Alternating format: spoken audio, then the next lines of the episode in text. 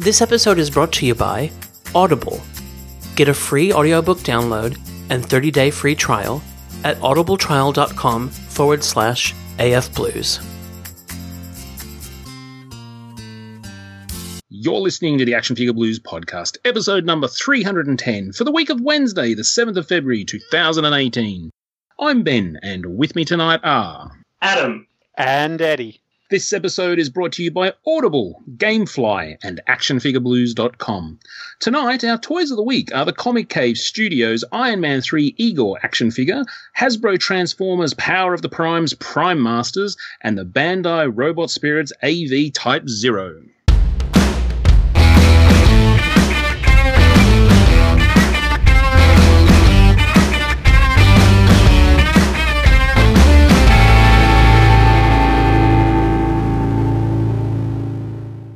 Greetings, gentlemen. Welcome back. Nice to have you aboard. Oh, Thank you. Thank you. That's sweet. It is. I miss you guys. I, I enjoy this part of my week. And uh, speaking of enjoying things, uh, Eddie, you uh, came into some filthy lucre, I believe. yeah, I got some mad Skrilla today, which uh, was unexpected. That, by the way, Skrilla is my new favorite word for money. Uh, I have picked it up. I have been using it very frequently this week. If anyone's confused, it's, it's going to be a thing. Just humour me. Uh, but yeah, I uh, did my weekly Wednesday warrior duties and popped into my comic book store where uh, I'm quite lucky my comic store is fairly large. It's got two levels, and I was told by one of the managers to head up to the second level, which is more the sort of trades and toys section. And I've got sort of something waiting for me, which uh, took me a bit by surprise. I headed up there, and it turned out years ago when the store was actually in another location entirely, uh, I was actually selling off some of my toys through their uh, vintage toy cabinet. And I had assumed at some point that everything I had in there had just sort of sold off. I just had random bits and pieces. I wasn't really keeping track of it. And it turns out I still had a box of items uh, that they Sweet. had uh, turned up out the back and had just put out in the case and started selling again.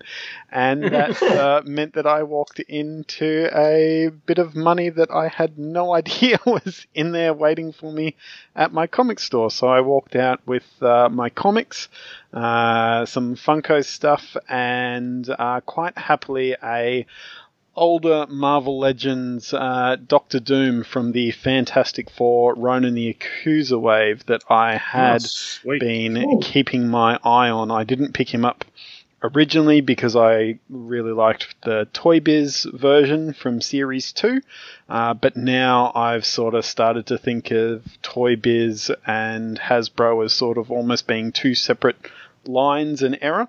Yeah. Uh, I have been a bit disappointed not to have a Doctor Doom on my Hasbro shelf, and uh, I didn't pick this guy initially. It was a little bit out of the range that I wanted to pay, but uh, considering this was kind of free money that I walked into, uh, I just turned it around and put it back on the counter and uh, spread it through. So it's a, a rarer figure I've been wanting that I managed to just walk out of the store basically uh, for free with with some comics. So that was a very pleasant surprise to my afternoon. nice. Cool. Nice. I like that indeed. What about you, Mr. Adam? Any uh, unexpected acquisitions? Uh, somewhat, which is mainly because I um, I forgot that I'd pre-ordered it, um, and I apparently can go pick it up from the post office tomorrow. I pre-ordered um, some time back the um, Patlabor AV Ingram third unit uh, through Nippon Yasan. Completely forgot about it. I was looking at it, I think about two weeks ago on um, Big Bad Toy Store, going, ah, that's available. I wonder if I should get that. I'm like, mm, probably don't need it. I'm probably good now. And then I get an email like Friday or so last week going, oh yeah, this um, it's uh, it's shipping for you. I'm like, okay, I must have ordered that at some point. Well done, me. Uh, Good work, past Adam. Yeah, exactly. So sometimes he does the right thing. Ah, very good. What How about, about you? yourself, Ben? Yeah. um, yeah, I've had a, a, a bit of a bit of a win this week. I uh, got a message from Scotty who he sent me the screenshot of a guy selling a couple of statues um, and said, "Hey, thought I'd send you this um, because I know you've been banned from that group." so,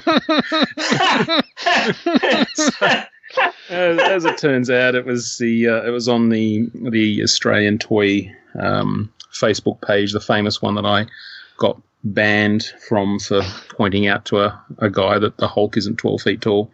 Um, and quite innocently, I thought I just linked him to the Marvel wiki, and I thought that was, you know, oh, a fairly legit thing to do. But he obviously took offence, and you know, being an admin, and you know, that makes him a pretty important person in the world. So um, anyway, uh, long long story short, uh, he was actually selling the Kotobukiya um, uh, Danger Room Fine Arts Rogue statue which uh, I have been coveting for a little while now. And my Zing actually had one for a little while that was a pretty decent price. And uh, I don't know, for some reason I just ummed and ahed, and and then it went.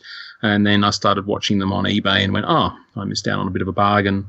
Um, and yeah, this one ended up being even considerably even cheaper than that. So um, yeah, quite pleased to add her to my Rogue collection. So, and yeah, the other score I had, which was uh, more comic related, is um, I've actually been enjoying reading a lot of comics on the tablet. And of course, because of methods of acquisition, it means I can read a lot of comics that would normally be out of my uh, price range because of um, their their scarcity and age. Um, and I've been reading a lot of the EC um, stuff from the 50s and the Warren um, eerie and creepy stuff from the 60s. And um, you're being a fan of people like Johnny Craig um, from you know when he did his Iron Man stuff at Marvel. Um, I innocently put up a uh, wanted you know anyone selling any of the EC hardcovers, and a, a guy contacted me and said, "Oh, I've got a bunch here that are all artist specific."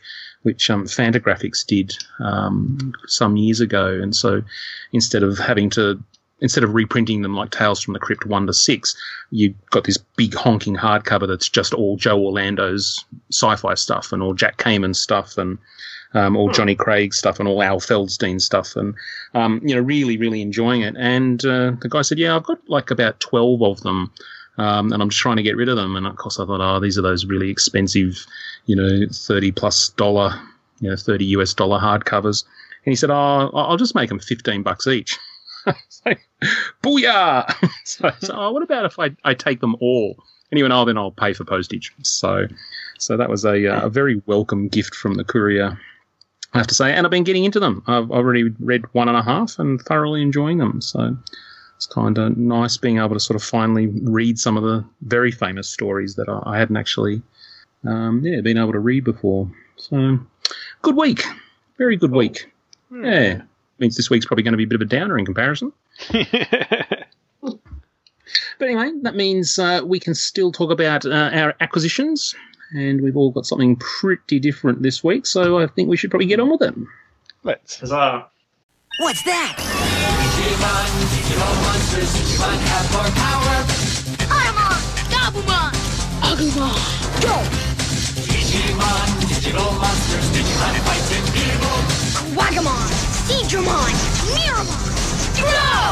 Digimon! Digital Monster! Urumon! Greymon! Digivolve! Grow!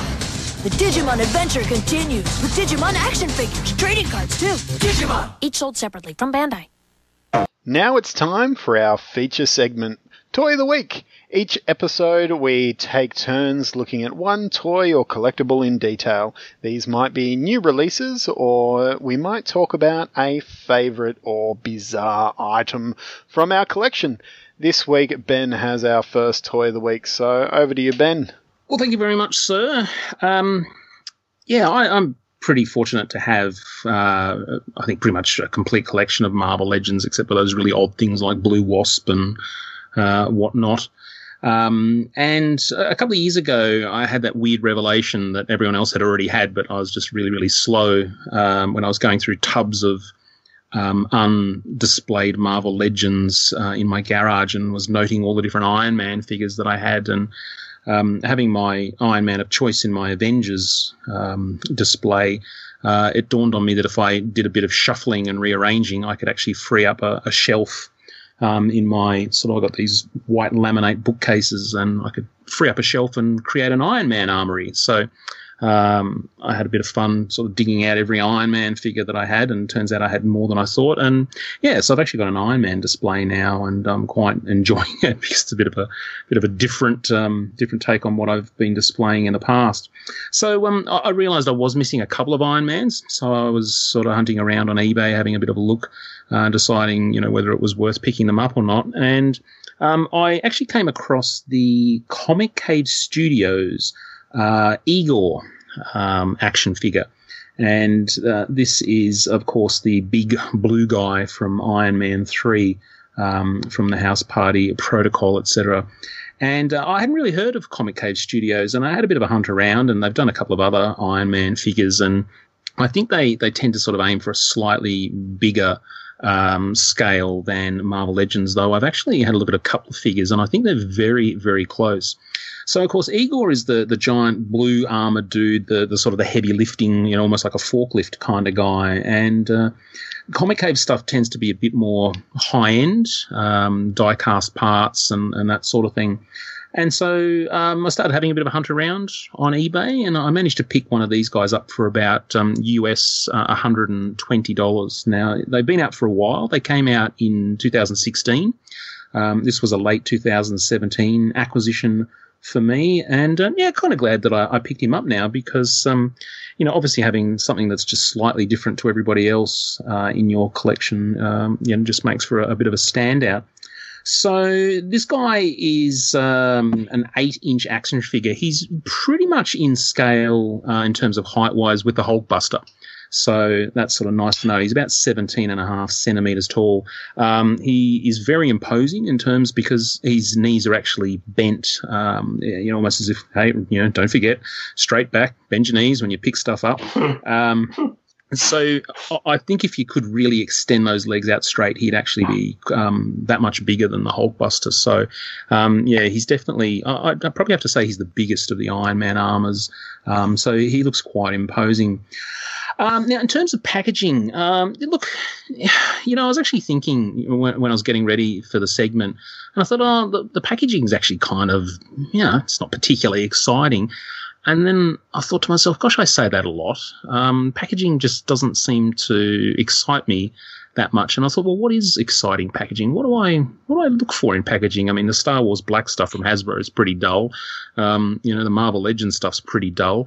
But then I did rave about the the Figuarts um, Chun Li um, a couple of weeks ago, and uh, so anyway, look, this is um, pretty much just a, a fifth panel uh, box. The image on the front is Igor, but um, it's it's very generic. It looks like it's a like an artistic interpretation. It's not control art. It's not photos of the actual figure. Um, it's a very dark blue box.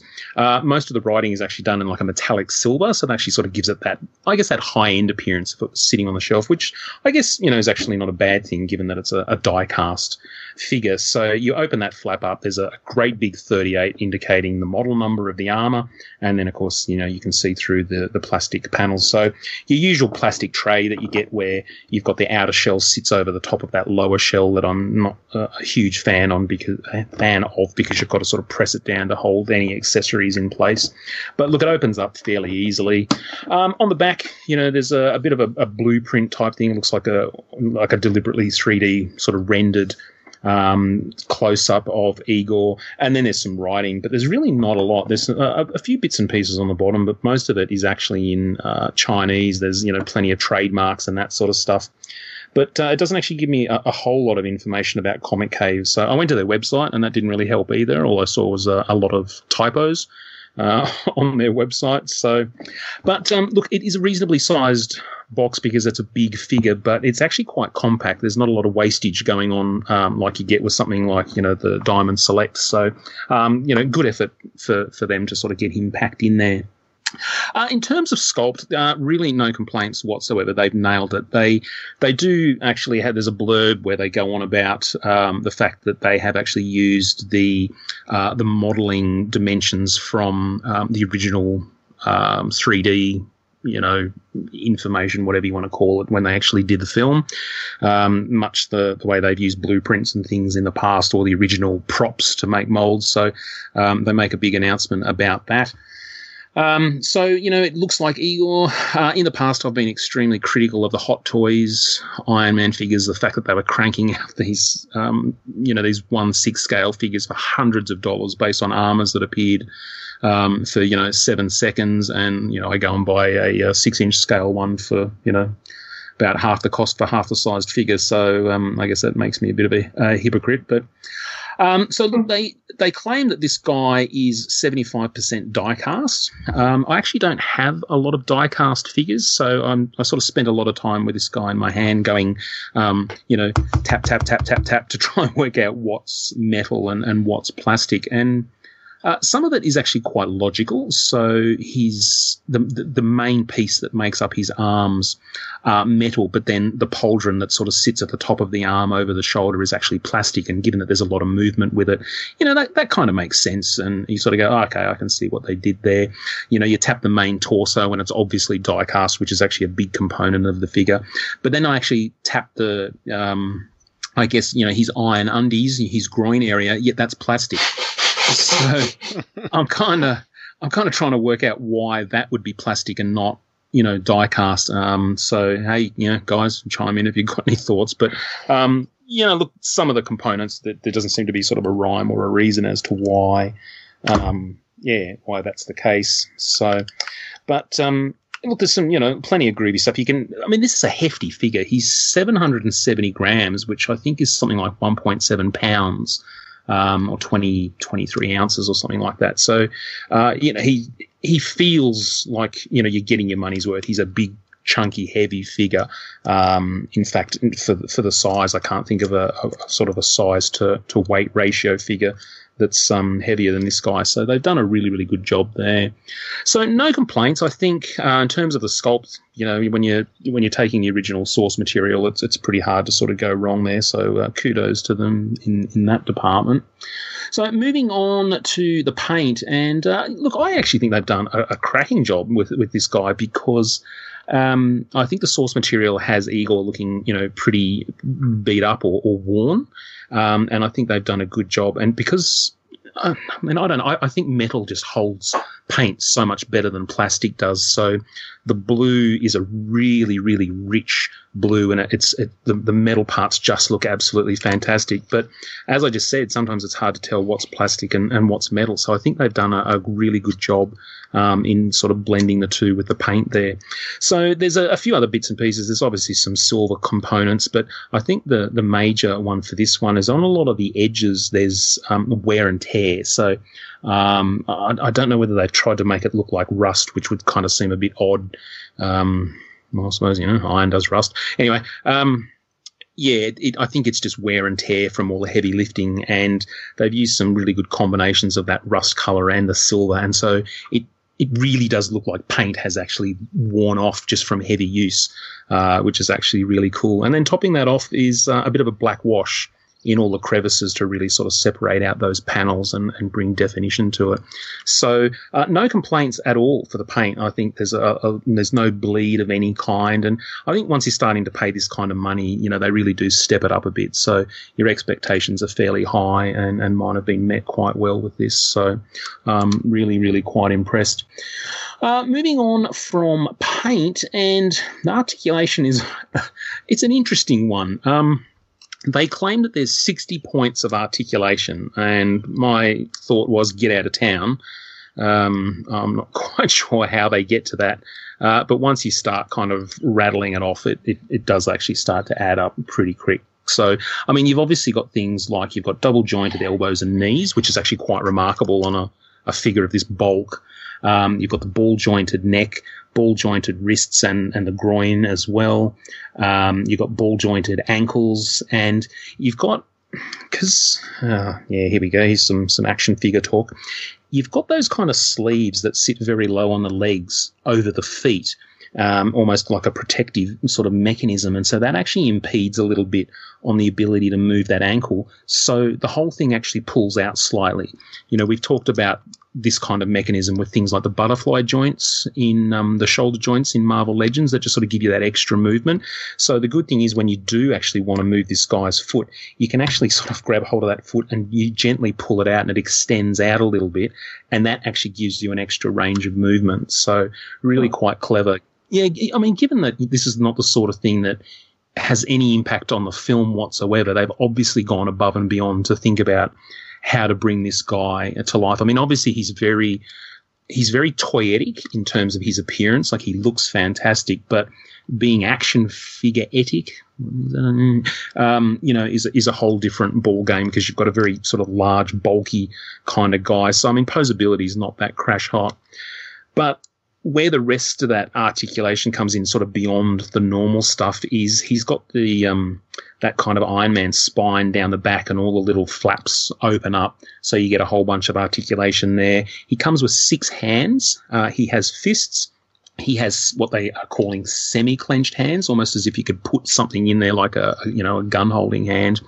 But then he's actually got a set of hands which I thought were really quite clever, and they've actually got articulated fingers and each finger has one, two, three points of articulation times five. So you're looking at 15 points of articulation plus the, the ball jointed wrist. So you can see why it really, really starts to, to add up in the, um, yeah, in the, the articulation stakes. Despite the 60 points of articulation, he's actually a little limited in what he can do here and there. Like, um, I'm really quite surprised just how far those double jointed knees go, but you know you're certainly not going to get any awesome Iron Fist kung fu poses uh, out of hmm. this guy. I, I think you're going to get him in that standard kind of squatting, you know, almost like a defensive linesman, you know, pose, and and leave it at that. Um, so look, you know, pretty good all things considered. Uh, in terms of um, accessories, this guy does actually have a light up chest and light up eyes. Now, it's just occurred to me that when I turn mine on, um, his chest lights up, but his eyes don't. So I uh, I need to go and have a look at the little instruction manual to find out perhaps if his his head opens up somewhere to sort of you know activate the mechanism for the eyes. But the switch is one of the tiniest I've ever seen, and it's actually positioned. Um, at it's his sort of upper back, so it, it's hidden from view when you're looking at him from the front. But it's a tiny, tiny little switch that I'm almost worried that I'm going to break.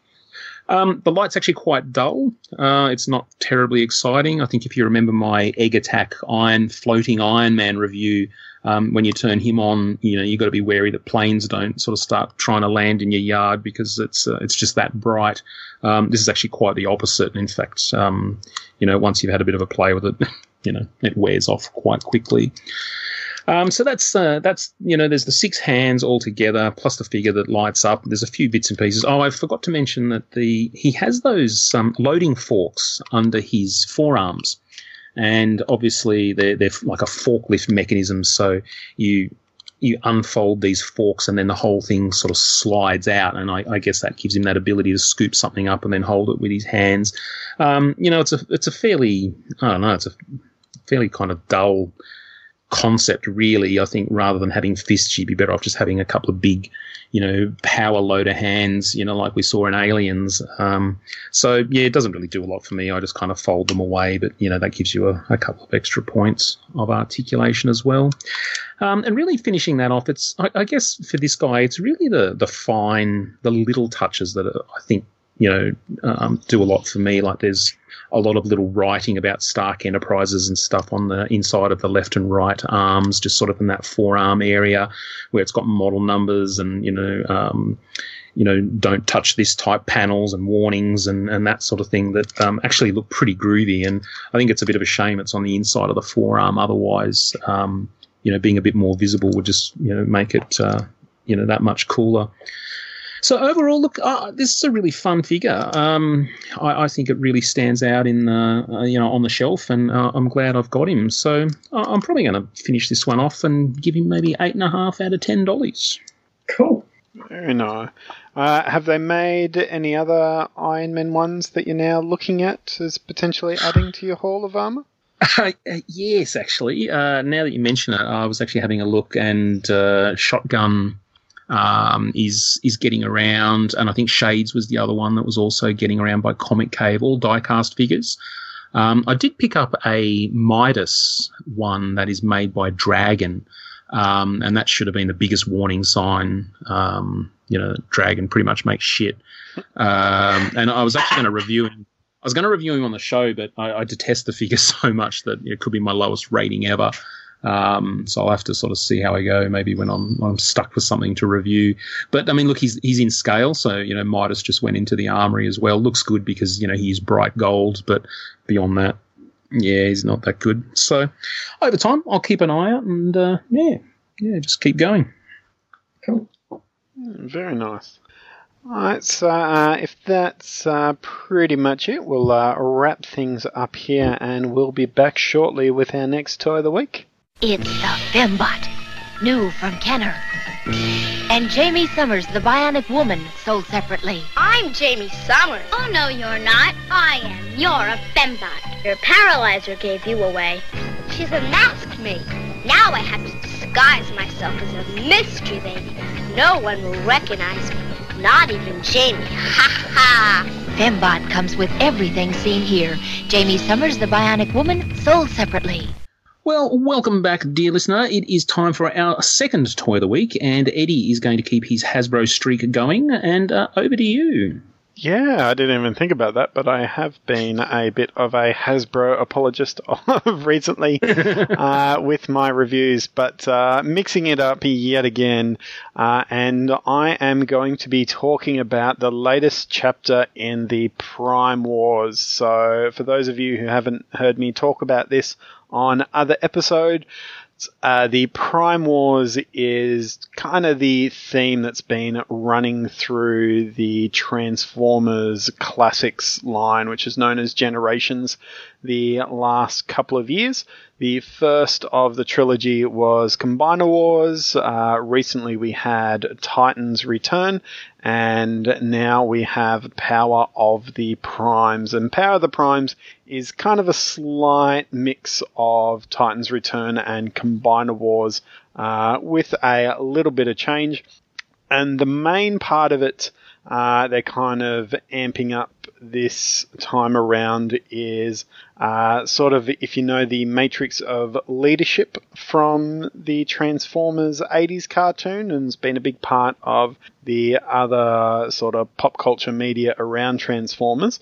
Uh, what you can kind of do is get a matrix of leadership holder, but that central sort of circle piece you can swap out with other pieces of uh, the 13 primes, which in uh, Transformers mythology there was sort of like a council of original primes uh, that sat around. So they are releasing the primes as these little prime masters uh, that are the pretty much the exact same style of molds as the headmasters from Titans Return that would collapse up and make a head. Uh, these guys do the exact same transformation but collapse and make sort of a central piece uh, to a matrix holder and for that, they are releasing the 13 primes as these little prime masters that come with these tiny versions of pretender shells. so to get uh, even deeper into Transformer lore, uh, towards the end of Generation 1, uh, there was a line of Transformers known as Pretenders, and basically what these were uh, were transformers that would hide inside of clipped together shells that made uh, very unarticulated action figures. and basically the only articulation you would have on these action figures is uh, swivels on the arm. Sometimes you get, say, a removable helmet or uh, maybe a little other piece that would move, but basically it was just swivels on the arm. So they're sort of paying homage to that with uh, these toys, which are the smaller end of the price point. So uh, they cost about $10 each Australian uh, to pick up, and you get a Pretender shell and a little Prime Master to go inside. And we have seen the release of the first wave of these. Now, in America, they came out just towards the tail end of 2016, and they've just started hitting stores here in Australia within the last couple of weeks.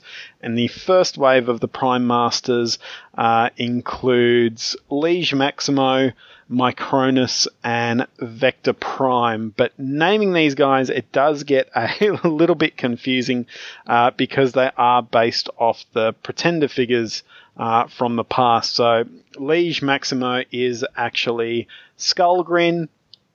And uh, so Liege Maximo as a prime is kind of the satanic uh, evil prime. Uh, he's also in certain media been very much like a Loki uh, figure, uh, and he's sort of one of the bad primes. Uh, Skullgrin himself is uh, a bit weirder. He's kind of more like a Jekyll and Hyde, where the transformer that hid inside of him is actually sort of very cold and calculating and an evil uh, but intelligent Decepticon, whereas when he put on his pretender armor, he'd become sort of this big snarling beast guy.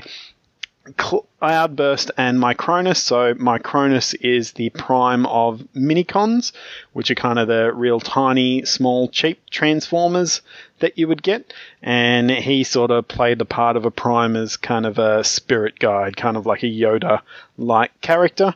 And his pretender that he comes attached with is Cloudburst, and Cloudburst is very much a sort of Spider Man Peter Parker type guy, where the Transformer who hides inside of him is very sort of quiet and meek, uh, but once he puts on his pretender armor, he becomes uh, very jovial and confident and uh, very willing to charge into battle. And then the last one is Vector Prime and Metal Hawk. So Vector Prime is kind of like a, a super old Prime who kind of has this ability of time travel. Uh, he's very noble. He's kind of like a Time Lord from Doctor Who, uh, if, if, that helps. Generally, he's often depicted uh, in illustrations as a transformer of having sort of all uh, old clockwork gear pieces Mm, cool. around him than uh, sort of more steampunky uh, than modern technology. And uh, Metal Hawk, the pretender he comes with, is actually a very interesting character in Transformer mythos. He was originally sort of the leader of the pretenders in the G1 continuity, but in the recent IDW continuity, we found out uh, at the end of the Decepticon Autobot War that most of the Cybertronians were actually hiding off planet and they didn't take part in the war at all. And they're known as Nails, which is a non aligned intelligent life form. So they were Cybertronians that didn't take allegiance to either Autobots or Decepticons, and they're basically the civilians and they start returning to Cybertron when the war ended. And it starts, uh, the book basically, it's really weird. They turned Transformers into a political drama book. And Metal Hawk basically became the leader of the Nails. So he was the guy speaking for sort of all the civilian Transformers, and uh, in a way is uh, he's not quite a villain, but he's an antagonist to uh, the lead characters in the book because he's often, you know, raising concerns and putting them down for being warlike and uh, often causes a lot of political and uh, debate trouble uh, for them. He's very powerful at rallying people uh, around him, particularly those before a vote or ones like that. So, not much uh, in terms of battle strategy, but a, a very interesting character in the stories. So, the actual pretender shells that these prime masters come with all share sort of the exact same design where you have swivel arms they have a front casing uh, that sort of folds in and out. Uh, there is a spot on the inside in which you can put your prime master in. So when you fold the case back up, their uh, little face does appear often within the little helmet window, or you can see through the visor eye cracks. And on the back, you do have storage in which the uh, weapon for the pretender can click in and fold in and out from, or they can hold it in their hands. And what you can actually do, the pretender shells transform into weapons uh, for your other transformers uh, to hold. So it comes with the 5mm plug sort of handle, and pretty much any modern transformer will be able to pick up these and hold on to them. They do also have a spot Cool. on the back for when you fold the uh, little Prime Master into the sort of Matrix Prime square that you can plug them into. Sort of, it's meant to give each different weapon sort of different powers, but uh, really it doesn't do any of that. There's no light features or anything like that that changes. It's just a little different symbol that comes through. Now, the Prime Masters themselves, the little robots, as I mentioned, they're the exact same sculpting that you do find uh, on the uh, Headmasters from Titan Return. So you've got swivels on the arms, you've got sort of a ball jointed head, and the legs you've got two joint. They fold at the thighs and the knees, but they're locked together, so you can't move the legs separately apart from uh, one another, and they collapse into the little square leadership head. Now, what's really cool is, at least at the moment, over the three uh, Prime Masters here, they all have completely unique sculpting. Uh, each piece is newly designed, even though they sort of share the same engineering. Uh, every piece is uniquely designed uh, for their feature, and the little robots that the Prime Masters turn into are actually based off the robot molds from the pretenders on the G1 ones that would be on the inside there. So if you don't want to think of them as primes, uh, you can very easily just think of them as updates to the pretenders that just don't turn into the vehicles that the G1 ones used to turn into. Now, when you actually collapse them into their sort of matrix square, most of them actually have symbols on the inside, but the symbols have been designed uh, for the most part to actually kind of look like faces as well. And because the heads share the exact same Titan Master connector joint, you can also plug these Prime Masters into the head sockets of your Titan uh, Return Deluxes and uh, Voyagers and create new heads for those guys as well. That uh, particularly the Liege, Liege Maximo one looks like a little bit of a devilish face, so he works really well. Uh, the only one that doesn't is Vector Prime. He's got a little bit of a weird uh, astrology symbol that really does not look like a face uh, at all, unfortunately. But there is a little bit of a gear design that's hard to make out in photos, but once you have it in hand, it sort of runs around the side. It almost looks like a clock in a way. So it is very cool to see that they are basing the designs very much on the personalities uh, of the primes here as well, which is a very nice little touch uh, that goes into it. In terms of paint, these guys are actually very heavily painted for Transformers. Transformers are usually lacking quite a bit in paint. They usually just mold the different uh, parts of them in different plastics uh, because they usually have so many features. The really impressive part on the paint, though, which to be honest isn't that grand, it is kind of basically applied onto the toy. It's not a lot of slop or anything like that, but it hasn't been given super love or attention in sort of the tight pieces. But uh, what's amazing is the actual color choices. So an example here is Le- Liege Maximo, uh, the Skullgrin one. The grey on his chest is actually just painted on. The base coating uh, for his fold out section is the purple color that his arms is, but the grey that's painted over the top of that matches perfectly with his back section, which is just a solid grey plastic. Uh, so where they've painted, they've managed to match that paint with the solid plastic pieces just perfectly. Uh, even when painted over the top. So, uh, hopefully, if Hasbro's learning this lesson, they can take that across to uh, the Marvel Legends line as well when they have to paint over other little sections through there. Uh, now, I haven't mentioned uh, what they actually weapons they turn into. So Skullgrin turns into sort of a three-bladed Wolverine type claw. Uh, Cloudburst turns into sort of a double-barreled uh, chain gun, uh, old painless style, and uh, Metal Hawk turns into just basically a large blaster cannon uh, through there. Uh, now, one part of them that I don't have to try out is the actual Matrix pieces. I am waiting for the rest of my Power the Primes.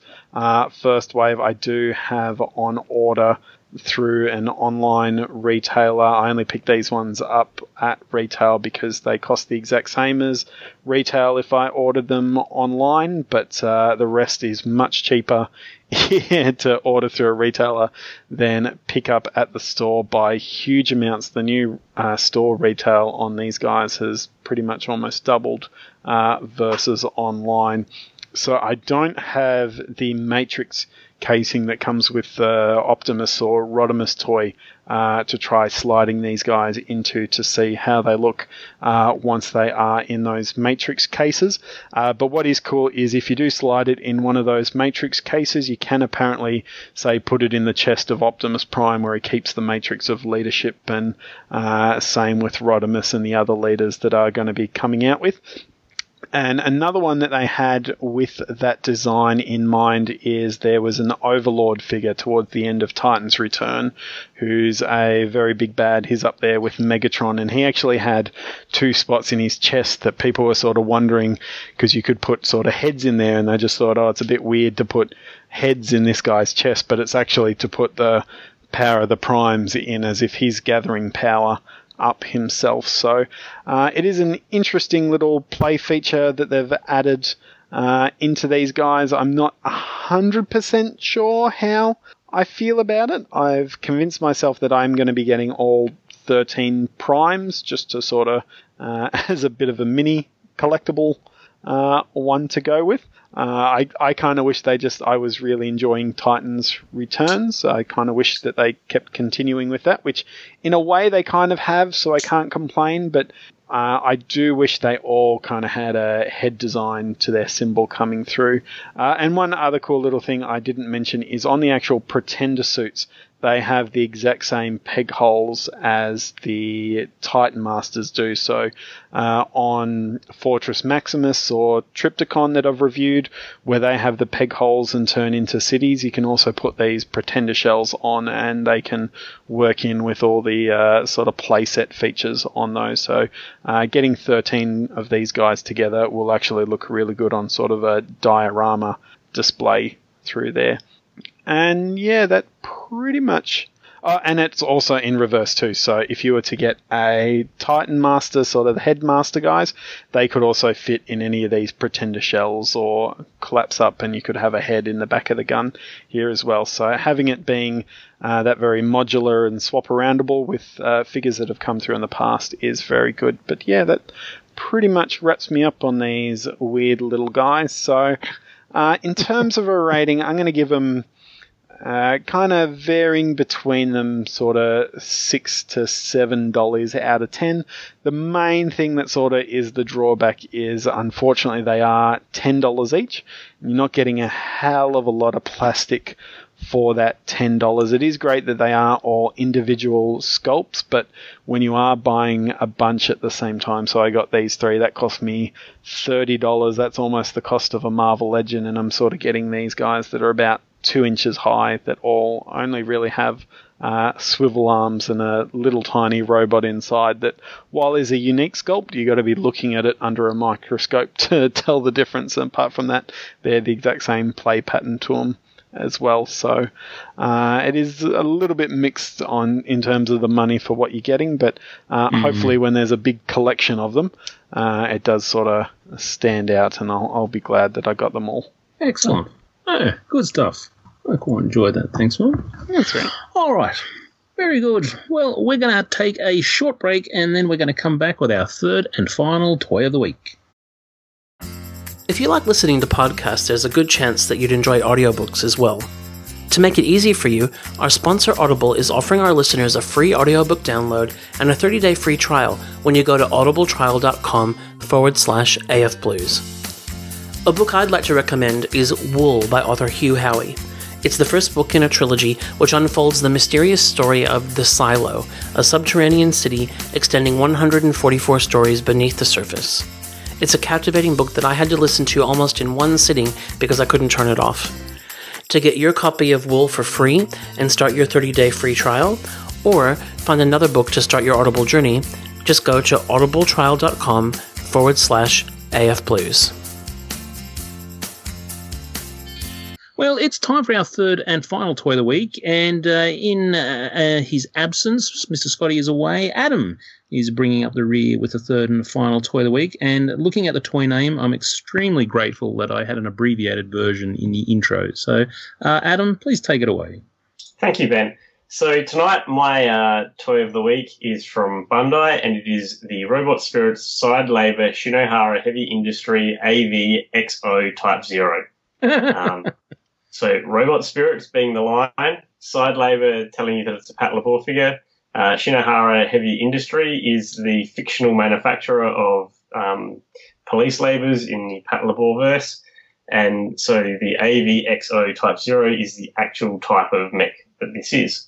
Now, in the um, in the Patlabor verse, this is a um, a prototype of a new police or police purpose mech that's been built. Um, it's introduced at a time when all the mechs start going crazy, and my recollection of the movie, which I haven't seen for nearly 20 years, is um, it does not go unaffected itself. In terms of um, the design, so just as a brief brief highlights, um, it's got a few features that seem somewhat crazy at first in terms of the jointing.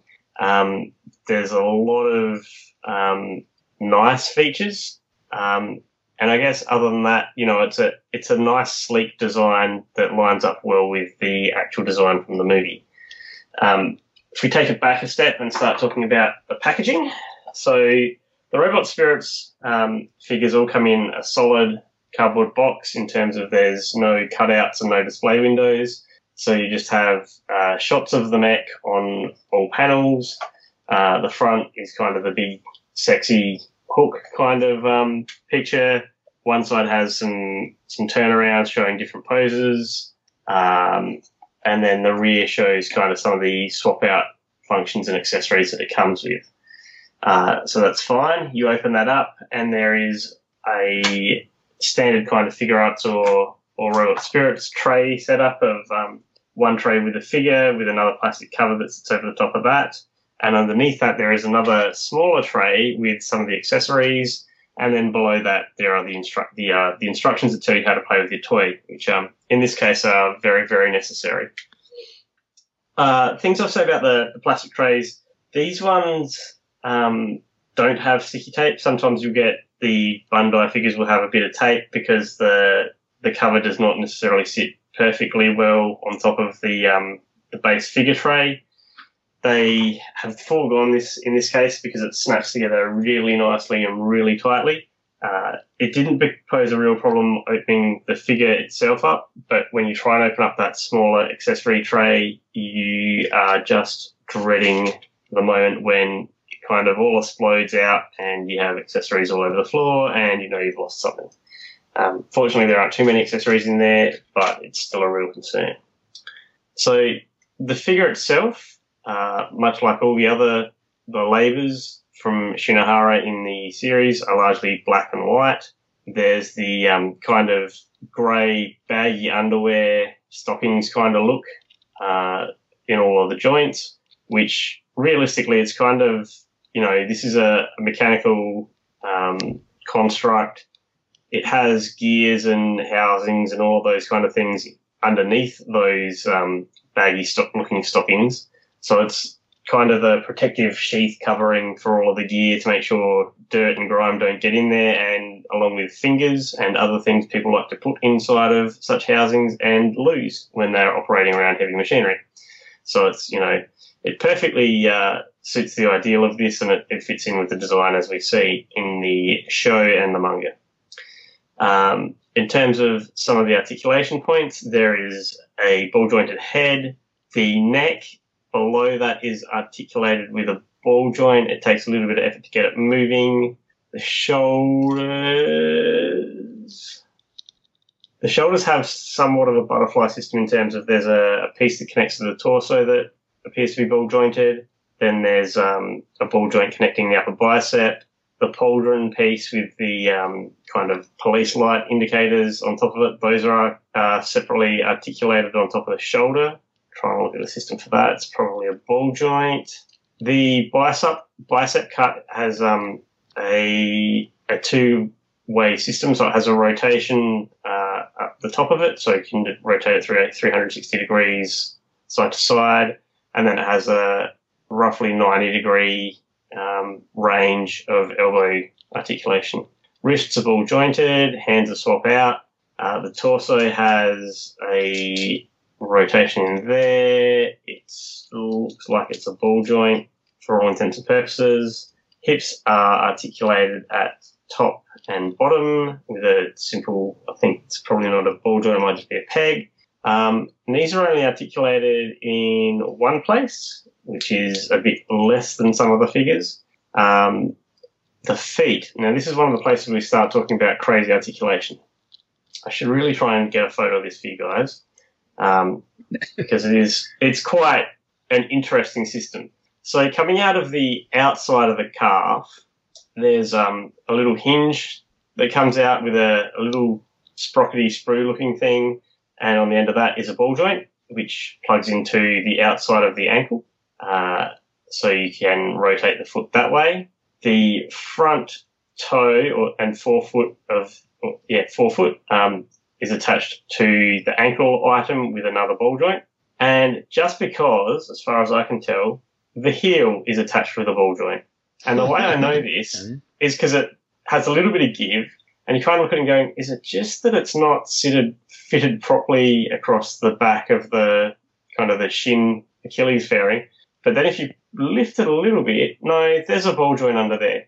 And um, the reason it's kind of odd is not having a ball jointed heel um, in and of itself being particularly odd. It's that the way it's designed so that the sole of the the boot construct um, that black piece of plastic has a significant amount of overlap with the white kind of Achilles guard. Um, so you really can't rotate it that much, but nonetheless, there's a ball joint there in case you want to.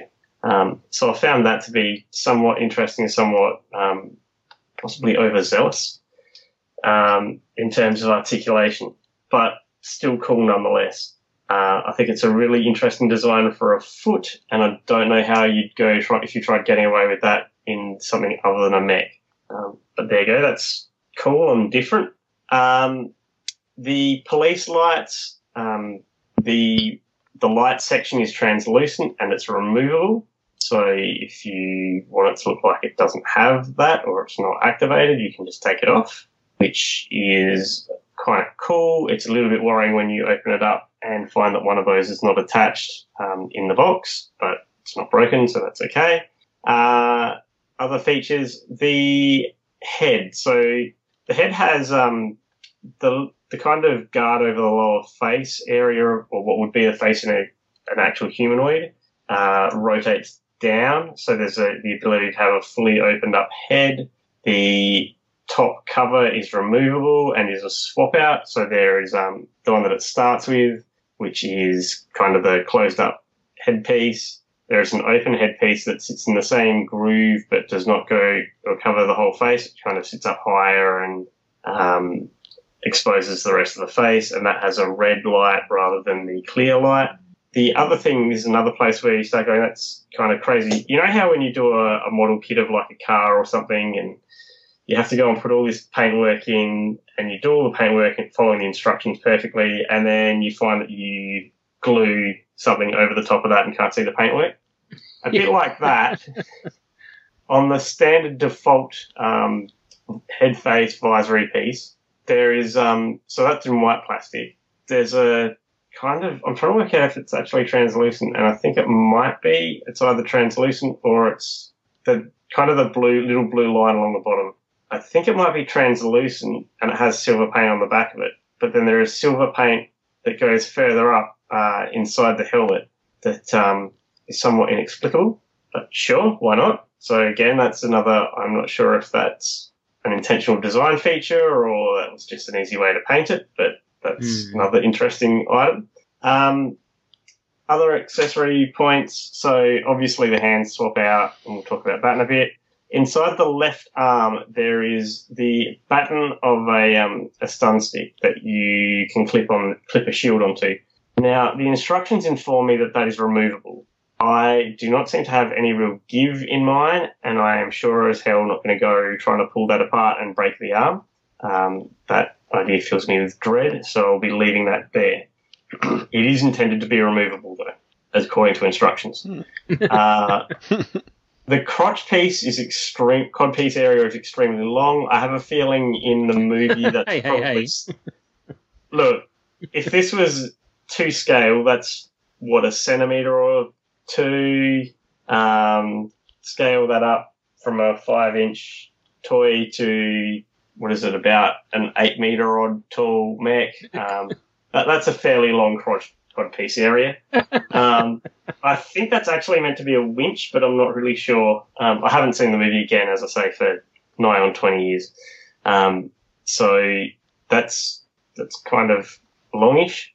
Um, it does have the the hips that um, can hyperextend a little bit, the same as we've had in previous Patlabor figures, and we have in some of the Figuarts figures where it kind of has just that little bit give built into the torso, so it can extend out and give you a better pose, which I quite like.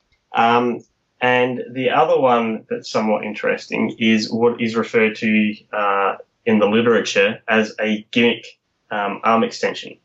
So I'm just trying to see if there are shots of this that in the um, the ones that I've shown you guys. I don't think that there are. Okay, there's shots in the full accessory set. So these look like uh, kind of a wiring bundle. And essentially what it is is you can remove the arm at the elbow. Um, sorry, at the wrist. So you take the hand off, you plug the um, the arm extension into the wrist area, take the hand off if there's a little a little plug that the hand normally sits on. Um, you take that out and then you plug your hand directly onto this extension. So essentially that's showing, you know, you have the, the ability with one of these mechs to extend, hyperextend the arm or the wrist to reach narrow places or, you know, extra strangulate someone or whatever else it is that you're, you're aiming to do with your law enforcement device. Um, so that's a kind of cool little add-on as well.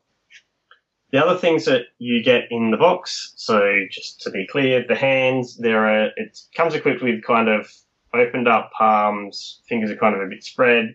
There are gun slash stun button gripping hands uh, for both left and right. There are grappling hands for left and right, and there are karate chop hands for left and right. Uh, so you've got a small range of hands there. I don't think we're really missing anything, and I'm quite okay with that comes with uh, four other mechs in actuality. So the little spider crab looking things that um, you'll see in the photos, those are Bell 1999 Kalidas. So in the movie, these are little guard attack mechs um, that are used to, to guard a building. Um, and they basically just run around and fight whatever comes near them. So mistakes that you could make with those is assuming that the legs are articulated and snapping them off. Um, I I think there's a bit of give, um, but they're really really tight, and I would not suggest trying to rotate them around a lot. Um, I've got one where I started twisting it and then noticed that the plastic was starting to go a little bit white and quickly stopped, saying, "Oh, that's stress. Let's not do that." Um, so that's a, a caution for listeners. Uh, there is a Tamashii stage. I think it's an it'd be an Act Four or Act Five, uh, probably Act Five really. Um, connector, so you can use that at the back of the figure to uh, allow you to put your your figure on a stand. So whether you want it to put it in a pose that it can't hold, or you want to make it jumping or flying or whatever else, that's an option. There is a connector piece that you attach to the wrist um, where the stun button is, and then connect to a shield. So it comes with a nice big Shinohara X0 shield. Um, there is the stun button in extended and unextended formats. There is the revolver cannon, so it's essentially a looks like a revolver gun. Um, but then scale that up to mech size, and it's quite a bit more considerable. And there is one of the devices that I don't know why they don't pack in with every figure that has swap out hands or a removable head. Um, it's a nifty little device. I think I've only seen it so far in a couple of the Ball figures. Uh, and that is, it's a little dark plastic plank with a notch taken out of it. And the point of that notch is you fit it around a hand joint um, so that when you are trying to fit a hand back onto the, the joint at the wrist, you don't have to worry about things like uh, I go to fit it in and the ball joint turns, or I go to fit it in and the ball joint turns and I snap a finger, um, or I just or I snap the joint. So it's a really useful concept, and I don't know why we don't have it on more figures that have swap outs and that are a little bit tetchy in terms of it's difficult to get the hand back on the joint. Um, I think it's a really, really good innovation. So that's kind of a, a bit of a wrap up of the various features of this figure. In terms of paint, there's not really a lot. Um, it's interesting that Ben was saying about the Iron Man and the panels and the washes and everything else. The way that this figure tends to achieve it, so there's typically um, where white panel meets white panel, it's actually been done as separate pieces and then attached, and they're not they're not perfectly flush um, in most cases, which actually doesn't make it look cheap or anything like that. It actually just gives kind of that third of a millimeter kind of separation so you can see that it's a panel and you don't need to put paint on it, um, which is probably a bit cheaper. And I think it actually looks a bit more like you would actually have in a machine. So there is just that slight gap between things. Um, of course, if you scaled that out to, you know, a mech size, that fraction of a millimeter is probably like half a centimeter or something. Um, and that actually, in reality, is, you know, that's about the gap that you have on panels on your car. So that that's a, a good little solution that they've got there, I think. Um, otherwise, yeah, not much in the way of paints. You know, there's the front little crotch indicator looking bit. There's indicators at the rear. Um, the ones at the front, I think, are painted a little bit better than the ones at the rear on mine. There's not really any slop or rub, but some of the orange is just not so great because it's orange painted on top of black.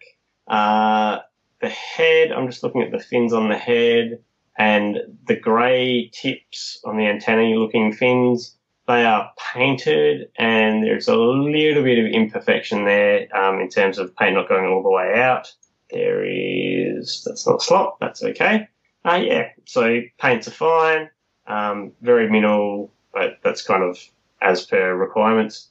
Um, and the other thing is I know the one of the earlier Ingrams had uh, decals to help you kind of customize it.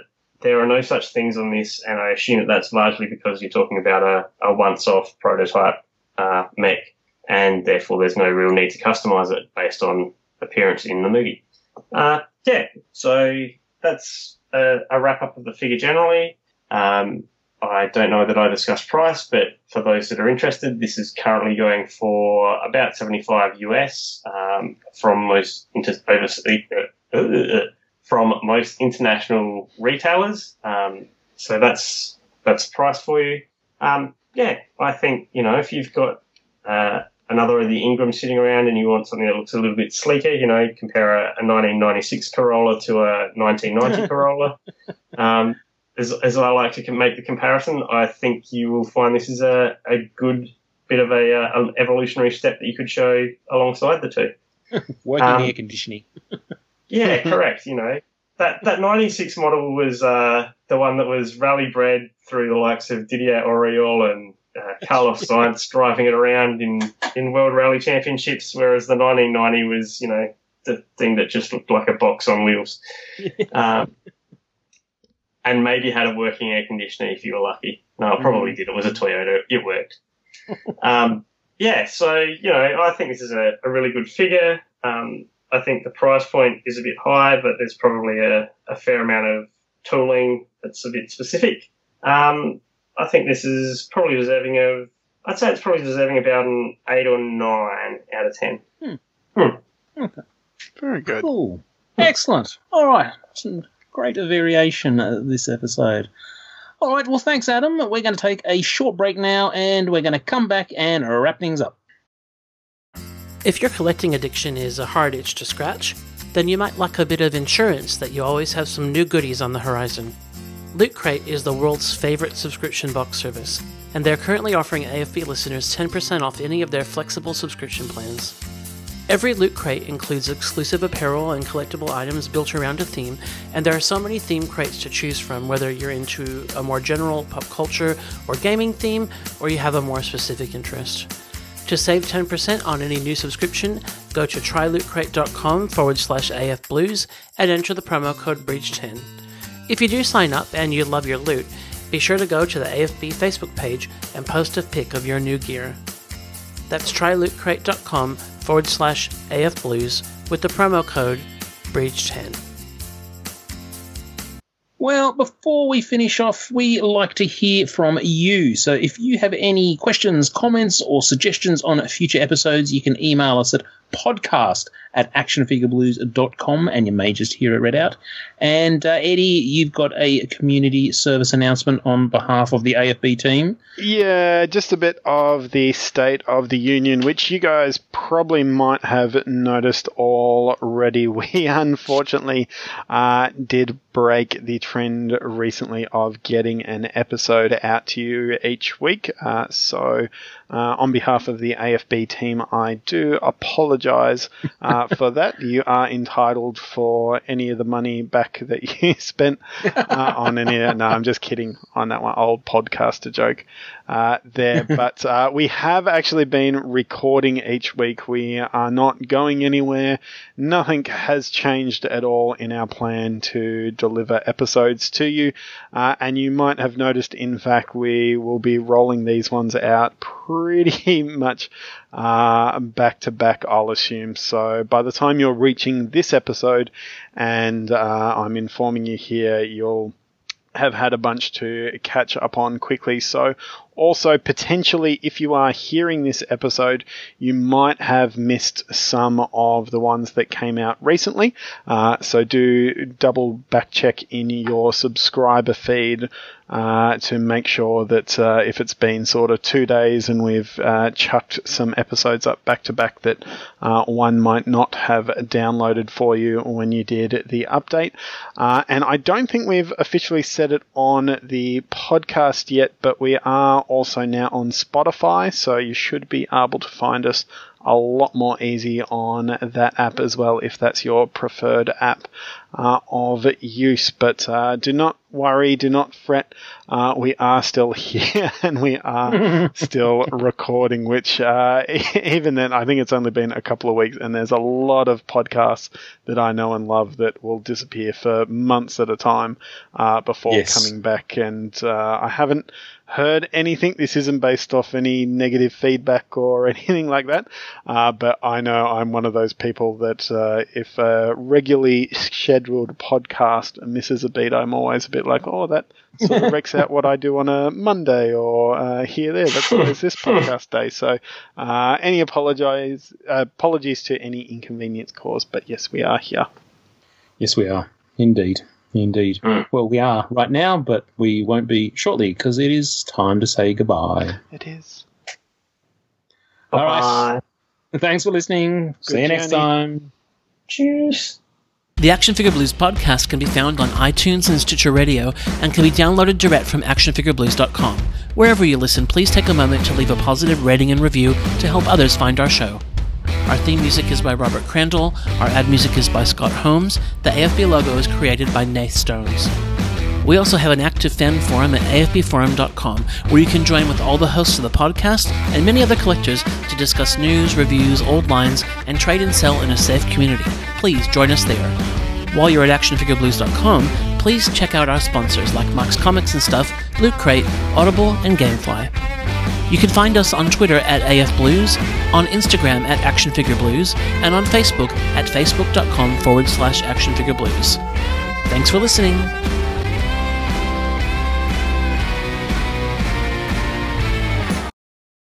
You're listening to the Action Figure Blues podcast, episode number 310 for the week of, I've got no idea. I, I just saw it when you started, and I was like, "Is he going to be able to do this?" Is it? Jeez. And of course, you know, we record almost always on a Wednesday, so you know, you think it wouldn't be that hard. Uh,